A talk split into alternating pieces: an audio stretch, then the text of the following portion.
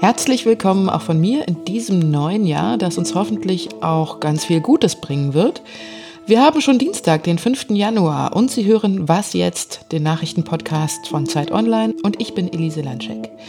Sie hören heute bei uns mehr darüber, wie ungerecht es bei der weltweiten Verteilung des Covid-19-Impfstoffs zugeht und über die Flüchtlingslager in Bosnien, Griechenland und Co. Aber jetzt erstmal die Nachrichten. Eigentlich sollte der bundesweite Lockdown nur noch eine knappe Woche dauern, nämlich bis zum 10. Januar. Doch angesichts hoher Infektionszahlen häufen sich die Forderungen nach einer Verlängerung der strengen Corona-Maßnahmen. Heute beraten Vertreter von Bund und Ländern in einer Videokonferenz, wie es weitergehen soll. Eine Verlängerung des Lockdowns ist zu erwarten. Unklar ist nur noch, wie lange. Ein weiterer Streitpunkt ist die Öffnung von Schulen und Kitas. Die neuen Beschlüsse gibt Kanzlerin Angela Merkel im Anschluss in einer Pressekonferenz bekannt. Im US-Bundesstaat Georgia entscheidet heute eine Stichwahl, wer die Mehrheit im US-Senat erlangt, Demokraten oder Republikaner. Konkret geht es um zwei Senatssitze für Georgia. Bei der ersten Abstimmung am 3. November hatte keiner der Kandidaten die nötige absolute Mehrheit erreicht. Deshalb kommt es heute zu einer Stichwahl. Die Wahllokale sind noch bis 19 Uhr geöffnet, das heißt nach mitteleuropäischer Zeit bis heute Nacht um 1 Uhr. Redaktionsschluss für diesen Podcast ist 5 Uhr.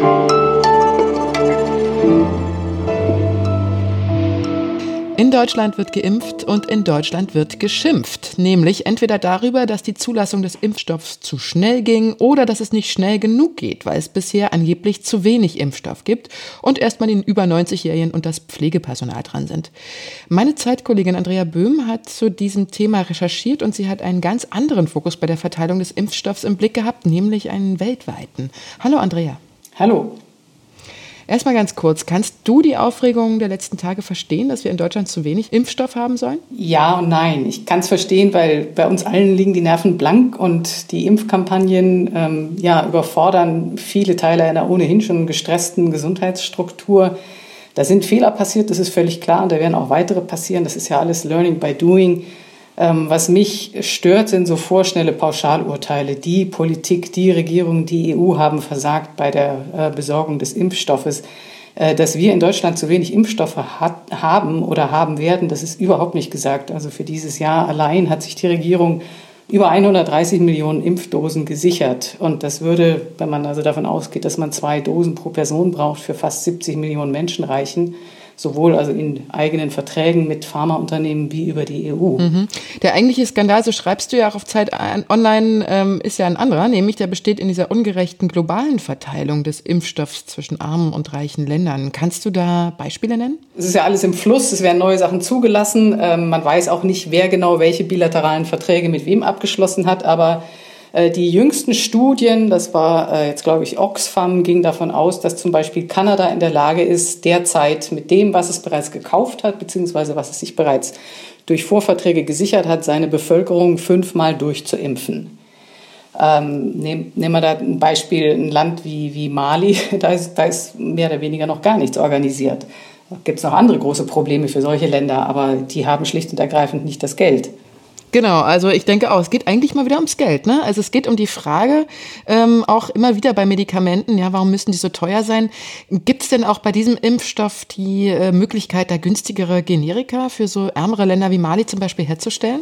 Die gibt es. Es gibt auch einen Vorstoß von zwei Ländern, die damit auch schon sehr viel Erfahrung gemacht haben, nämlich Indien und Südafrika bei der WTO, bei der Welthandelsorganisation.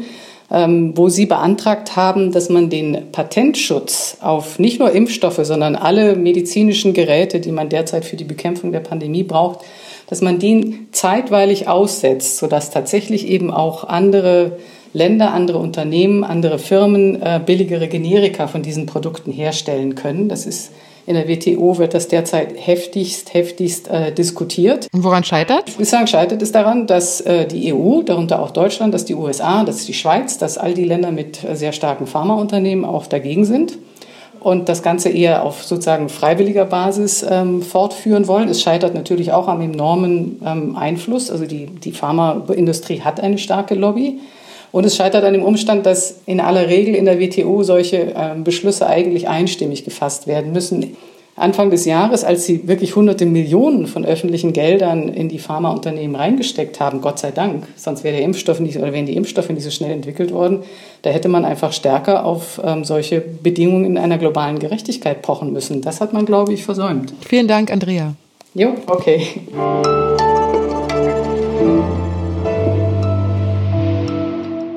Und sonst so?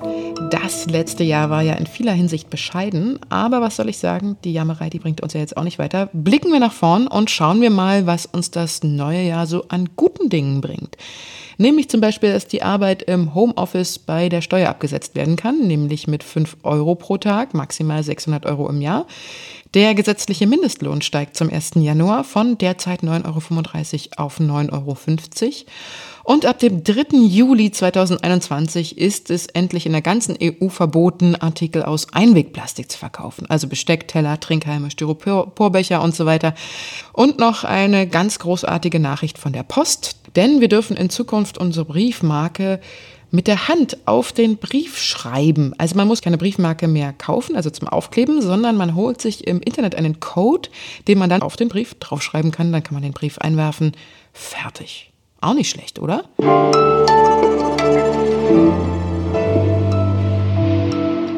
Es ist ja Winter in Europa und wir finden das jetzt vielleicht gerade noch gemütlich, wenn wir so nach Hause kommen und die Heizung anstellen, uns vielleicht erstmal einen heißen Tee machen und dabei leuchtet die restliche Weihnachtsdeko so gemütlich. Aber wer jetzt ganz, ganz weit entfernt von so einem Glück ist, das sind die Geflüchteten in den Lagern an den EU-Außengrenzen. Also zum Beispiel in Bosnien, wo mehr als 800 Menschen tagelang im Freien übernachtet haben. Aber auch auf den griechischen und den kanarischen Inseln warten die Menschen jetzt gerade buchstäblich durch den kalten Matsch. Es ist arschkalt, es gibt keine Heizung Heizung, es gibt kein fließend Wasser und die Leute werden krank. Und was macht jetzt in so einem Fall Deutschland? Wenn es nach Friedrich Merz geht, dem Kandidaten für den CDU-Vorsitz erstmal nichts.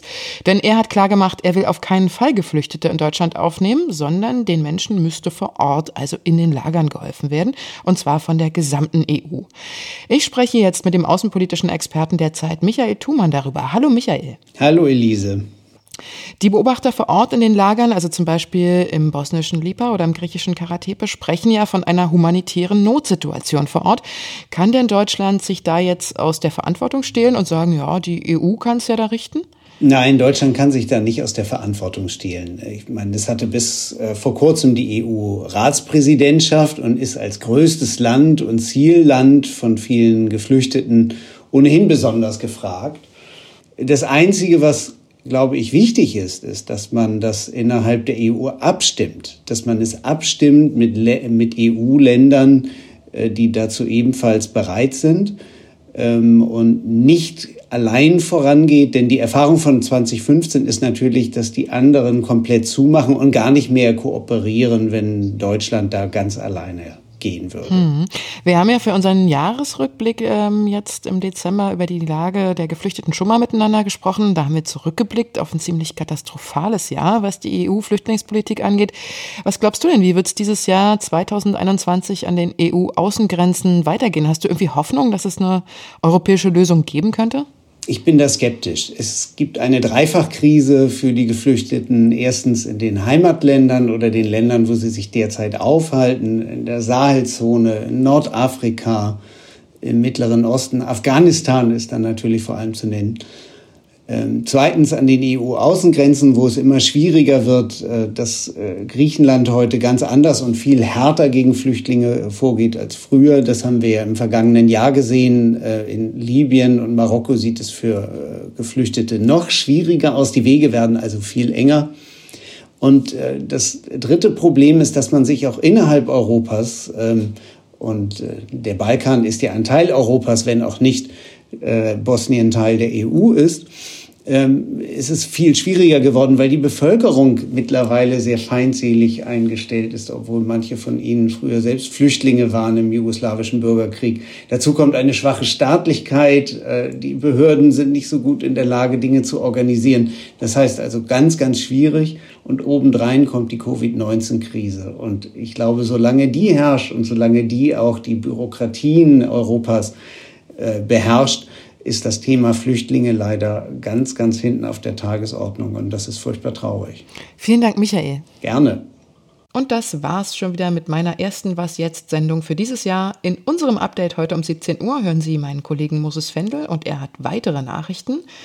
Wenn Sie uns was zu sagen haben oder etwas loswerden wollen, Lob oder Kritik oder was auch immer, schreiben Sie uns unter wasjetzt.zeit.de.